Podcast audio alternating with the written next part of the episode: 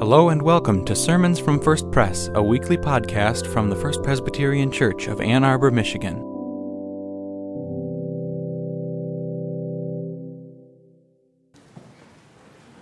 If we say that we have no sin, we deceive ourselves and the truth is not in us. But if we confess our sins to God, our God, who is faithful and just, will forgive us our sins and strengthen us in everlasting life. Friends, let us confess to God and before one another our sins. Merciful God, we confess how hard it is to be like Jesus, how difficult it is to truly love the people around us, to care as deeply for their well being as for our own, to delight in their good fortune without feeling envious how often we act out of our own self interest, putting our desires ahead of the needs of others, hoarding our resources rather than sharing them freely.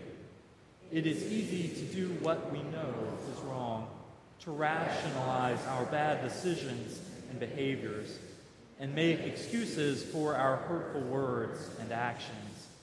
It is hard to love our enemies pray for their well being, and act in their best interests.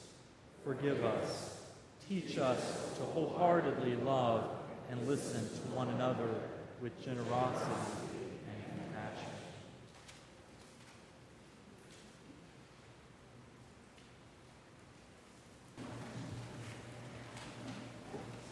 Let us pray. O gracious God, and most merciful God, you have given us the rich and precious jewel of your holy word.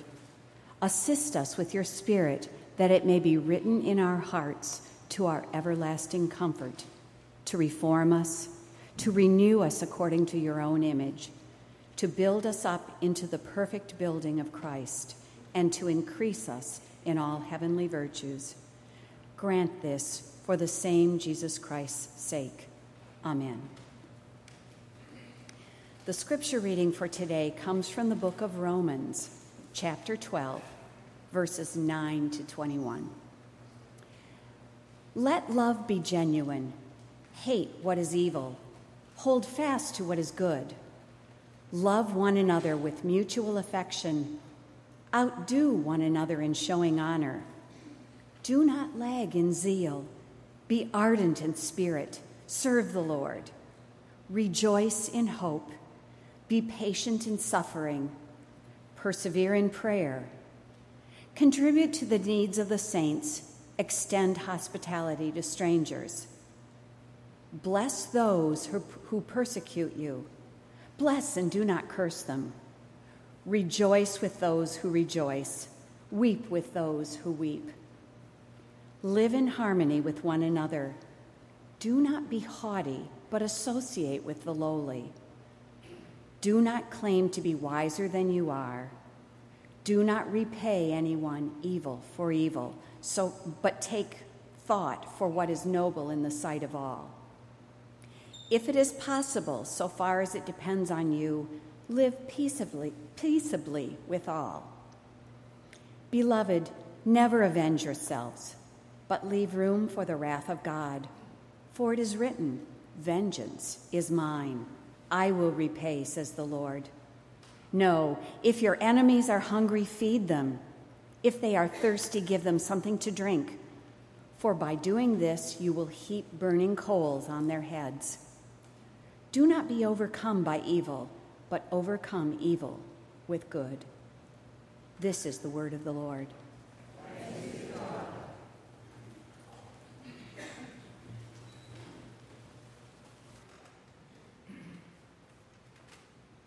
Our second scripture for today comes from the Gospel of Matthew. Hear now the Word of God. Don't judge so that you won't be judged. You'll receive the same judgment you give. Whatever you deal out will be dealt to you. Why do you see the splinter in your brother's or sister's eye, but don't notice the log in your own eye?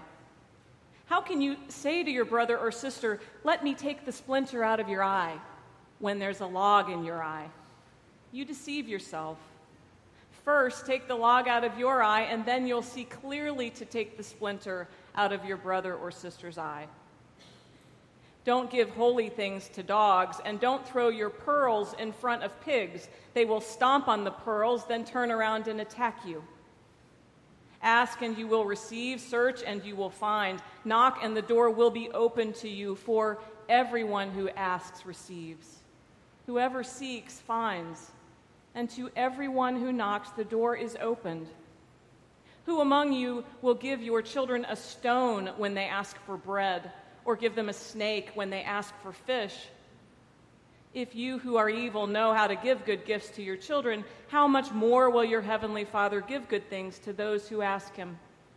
Therefore, you should treat people in the same way that you want people to treat you. This is the law and the prophets. This is the word of the Lord.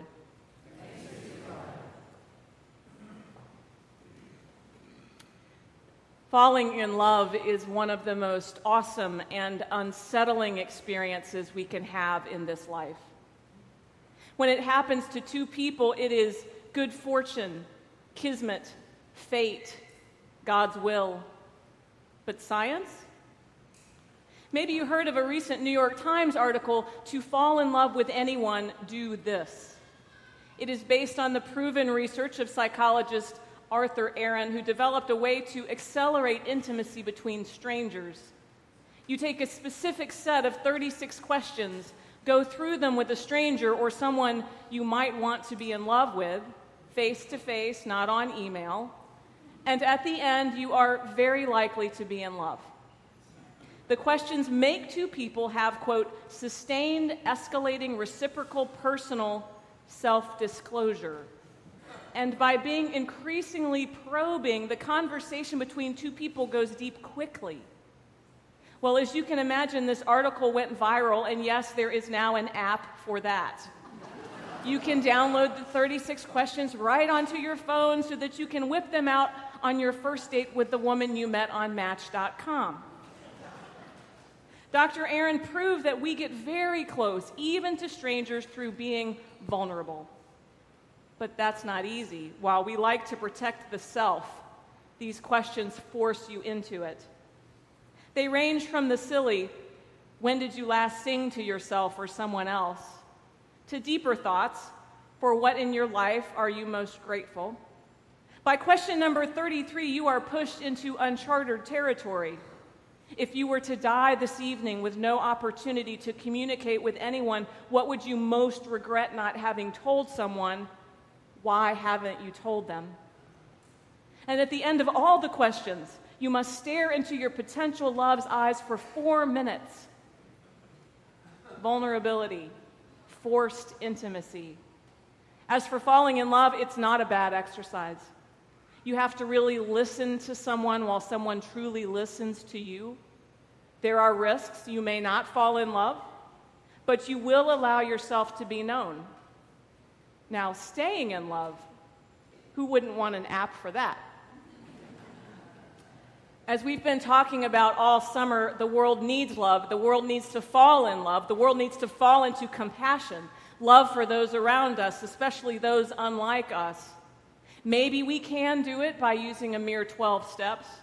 Or perhaps we could create our own 36 questions that would make us fall into compassion with people. Imagine yourself sitting down with an Islamic fundamentalist and working through 36 questions. What would those questions be? Or picture a Democrat sitting in the kitchen with a Trump supporter wearing a lock her up button and answering 36 questions, then staring into their eyes for four minutes what would they see?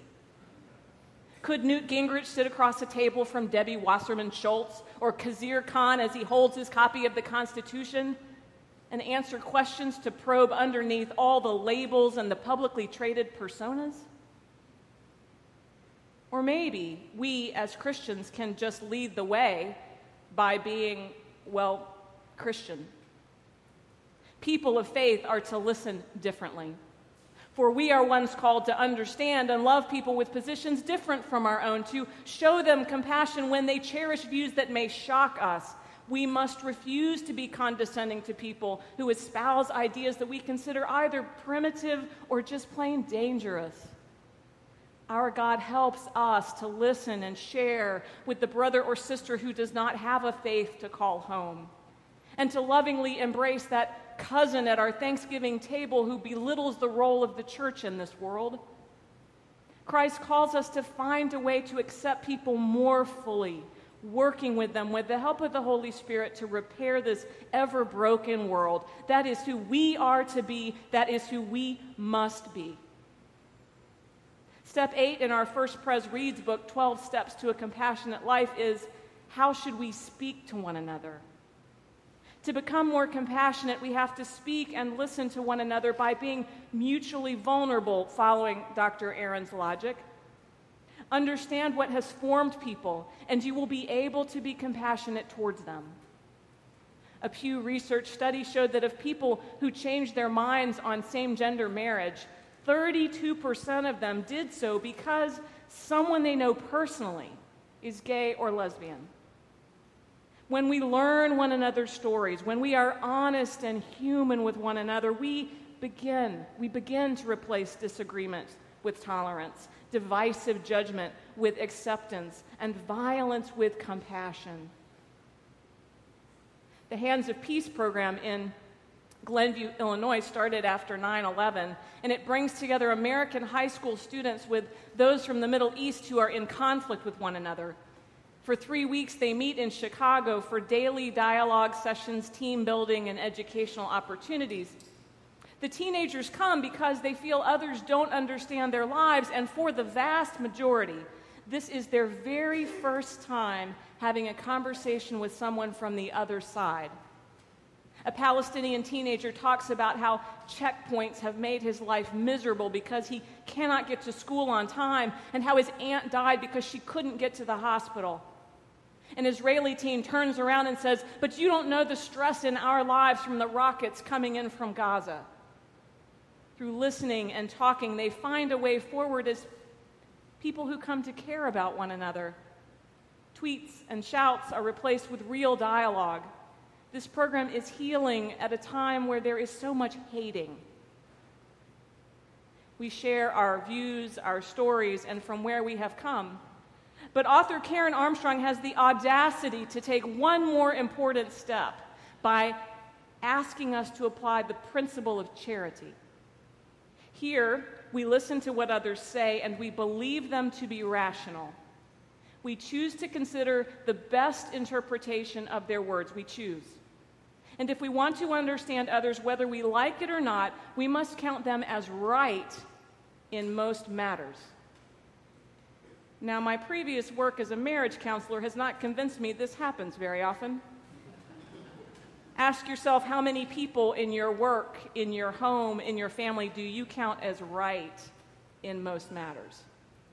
Yet Armstrong pushes us to consider whether we can bring ourselves to talk to people holding opposite opinions from ours, assuming they are right. The book Mountains Beyond Mountains introduced Paul Farmer's way of coming to people with a hermeneutic of generosity. Much like the principle of charity, this hermeneutic, hermeneutic is a fancy way of saying that when we meet people, we evaluate their actions assuming this one thing that their motives are good, even if at first glance we might suspect the opposite to meet people different from you and apply the principle of charity, assuming they are right, or the hermeneutic of generosity, assuming they have good intentions, is hard work. And if I'm honest with you, I'm not a big enough person. The ability to talk and listen to one another is quite doable. But to enter into discussions thinking, I'm probably wrong, to have all your years of well formed views on everything from capital punishment to the virgin birth, your PhDs and your MDs and your continuing education credits, years of engaging and reading and being thoughtful and knowing your own self, and then to sit down every time ready to learn something new and maybe see something a different way? Armstrong understands our context, so she knows how hard this is. We have been raised to know our case and make it. Mutual dialogue is lovely, but we value competitive debates where someone can win. Attack and counterattack is way more fun. The free maize and blue spring football game attracts 40,000 U of M fans, but the regular opening season game in a few weeks will welcome 115,000 because we like real competition. We will bully, display our ego, puff up our chests, even humiliate one another if needed. We sit down at table with someone different from us with no intention to ever change our mind, but hopefully to be clear in our points, to listen generously without a smirk on our face. Armstrong understands, but she does not give us a pass. Compassion requires us to know why people feel the way they do so that we can imagine ourselves, if we were in a similar circumstance, feeling the same. The author M. Scott Peck put flesh on this. Quote, consider, consider the literal meaning of the word understand, to stand under. To understand someone in any depth whatsoever, you must be willing to stand under that person. That is, at least temporarily, to put her in authority over you. Wait, I'm a man. Do you mean I should put a woman in authority over me? I'm heterosexual. Should I place a gay person in the position of being my boss? I'm a parent. Should I hand over the reins to my children? I'm a successful man. Are you asking me to look up to a homeless person? Yes, Peck says. These are the things I am asking you. It takes time and mental effort to wonder what it's like to be a woman, to entertain the possibility of being gay, to remember the burdens of being a child, to play house in the shoes of someone who is homeless. Consider the possibility that the person may be wiser than you. Think about it, unquote. Well, the Apostle Paul talked about these ideas long before Armstrong or Peck. He, of course, was dealing with the community of the early church, a group of inexperienced people trying to be faithful, and there were many, many differences between them. The first 11 chapters of the book of Romans finds him trying to reassure them that God's justifying grace is extended to all of them, Jews and Gentiles alike. And knowing that, believing that, then they can move to the next step, living compassionately together and He is their guide in how they are to treat one another. Though his words might appear to be a bunch of random bumper stickers or a few catchy slogans, Paul is carefully laying out what it is to be a church striving together to reflect love and Jesus in their relationships. So, the imperatives that Marty read in this chapter correspond to four circles of relationships that we as Christians have. Relationships first within our own community, those here at church and in our committee meetings, those who inspire us and those who irritate us. Then, hospitality to the saints and strangers, giving and loving the Christian community beyond these walls. And then to our enemies, those who would seek to destroy Christianity and tarnish the integrity of the Christian faith. And finally, how we are to live peacefully with everyone, no matter what their relationship to us. What Armstrong advocates is implicit in what Paul is saying. We have to understand where people are coming from because we, before we can live and work together. Rejoice with those who rejoice, he said. Well, you have to know the people around you and what they are feeling before you can rejoice or weep with them. Live in harmony with one another, he said. That's a call to know one another deeply, letting others be who they are with their own experiences and feelings. Do not think you are wiser than anyone else, he said, a very direct challenge to all the views and thoughts and opinions that you are holding dear to right at this moment. To live peaceably with all so far as it depends upon you? Well, you must know what depends upon you. And you must understand your own context, your own context as well. Now, we Protestants get context. We are the faithful who believe that to truly understand a passage from the Bible, to know what it is supposed to mean for us today, we have to know what it meant for them at the time it was written. We have to know the context out of which upsetting scriptures come. Scriptures like, don't let women speak in church, or whoever spares the rod hates his son. The context facilitates our making sense of that. So it should be easy for us Protestants to apply this same understanding of context seeking to our life together. Some among us have done it quite well. A former campus minister at this church 20 years ago challenged students to do something about embracing of this context. Many of you will remember Reverend Amy Morrison Heinrich.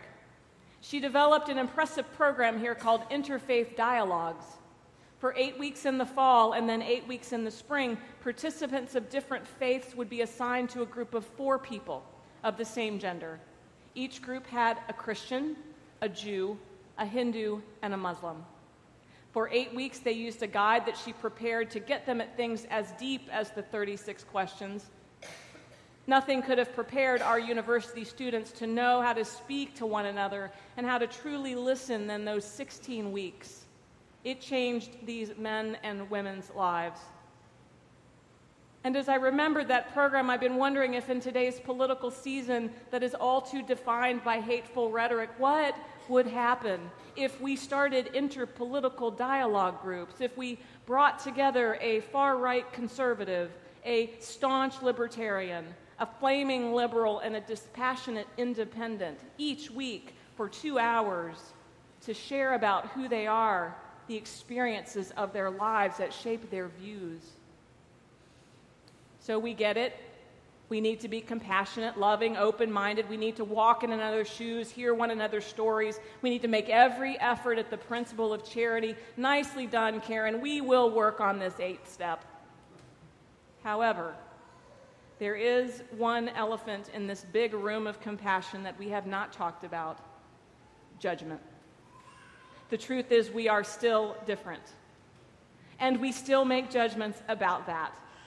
I find it so funny that Jesus says, Judge not, lest ye be judged. But he's all about making judgments. Don't give holy things to dogs and don't throw your pearls in front of the pigs, he says seconds later. How do you decide who are the dogs and the pigs? Because you make a judgment, Jesus. Jesus does not suspend judgment, and neither do we, so let's get real. We're not going to give up making judgments about people or issues. But the key for Jesus is that we make unhypocritical judgments, that we come from a healthy place in our judgments, and that those judgments only lead us to treat one another the way we want to be treated. In fact, the passage from Paul that Marty read starts with, Let love be genuine. In the Greek is closer to, Let love be unhypocritical. Jesus and Paul named it. In this world of ours, we know that when we make a judgment about something, we have a choice to make. What do we do with it? Well, we know what we don't do with it. A few years ago, the creators of South Park included a drawing of the Prophet Muhammad. The response of the fundamentalist Muslim population was, of course, outraged because they believe images of the Prophet are forbidden. And in response, Americans were outraged. How dare they try to censor us, ask us not to draw the prophet? A well known blogger wrote a piece Dear Muslims, why I am drawing Mohammed because go screw yourselves. And an event was held. Everybody Draw Mohammed Day. We know that just a few years later, we witnessed the horrifying Charlie Hebdo massacre. People of God, we can at least lead the way on this. We can have our judgments, but we as people of faith are called to use those judgments wisely.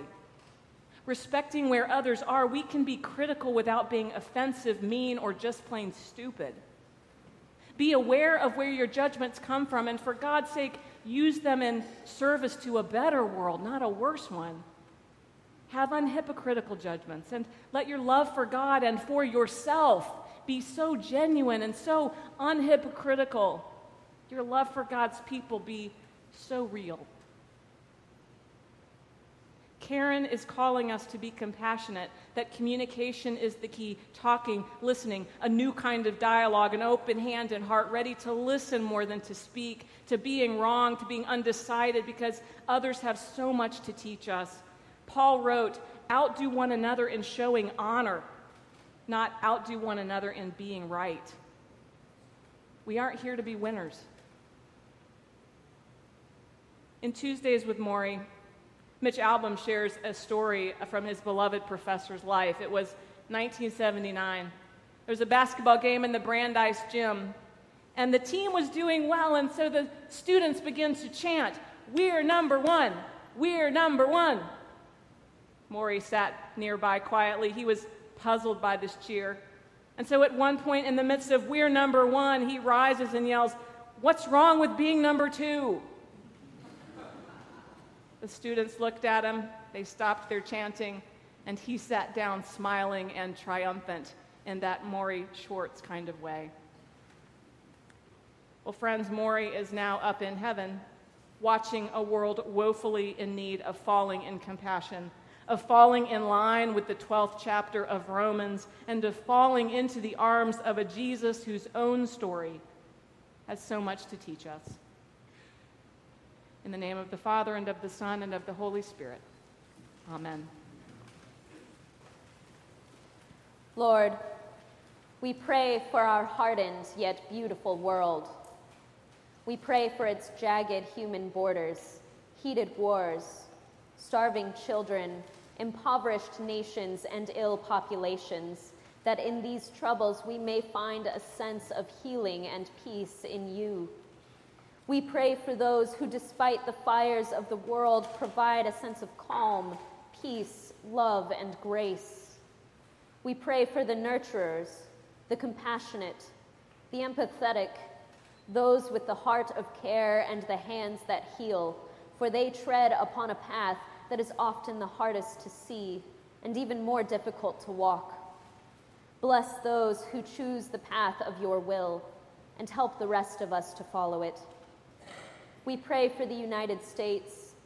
Help us to find harmony with our brothers and sisters of all genders, sexual orientations, races, ethnicities, classes, ability levels, political preferences, and religions. We are blessed in our diversity, but must work ever harder to both appreciate and live into the sense of welcome that our country initially, claimed. We pray for our leaders that their decisions will reflect not their own interests, but the evidence of your guidance and will. We also pray for our voters and our children. In this time of tension, we pray for civility, we pray for humility, and we pray for love. We pray for the church that our unity will only strengthen in faith and in Christ. We pray for this church body, Lord. Be with us in our times of loss and trial.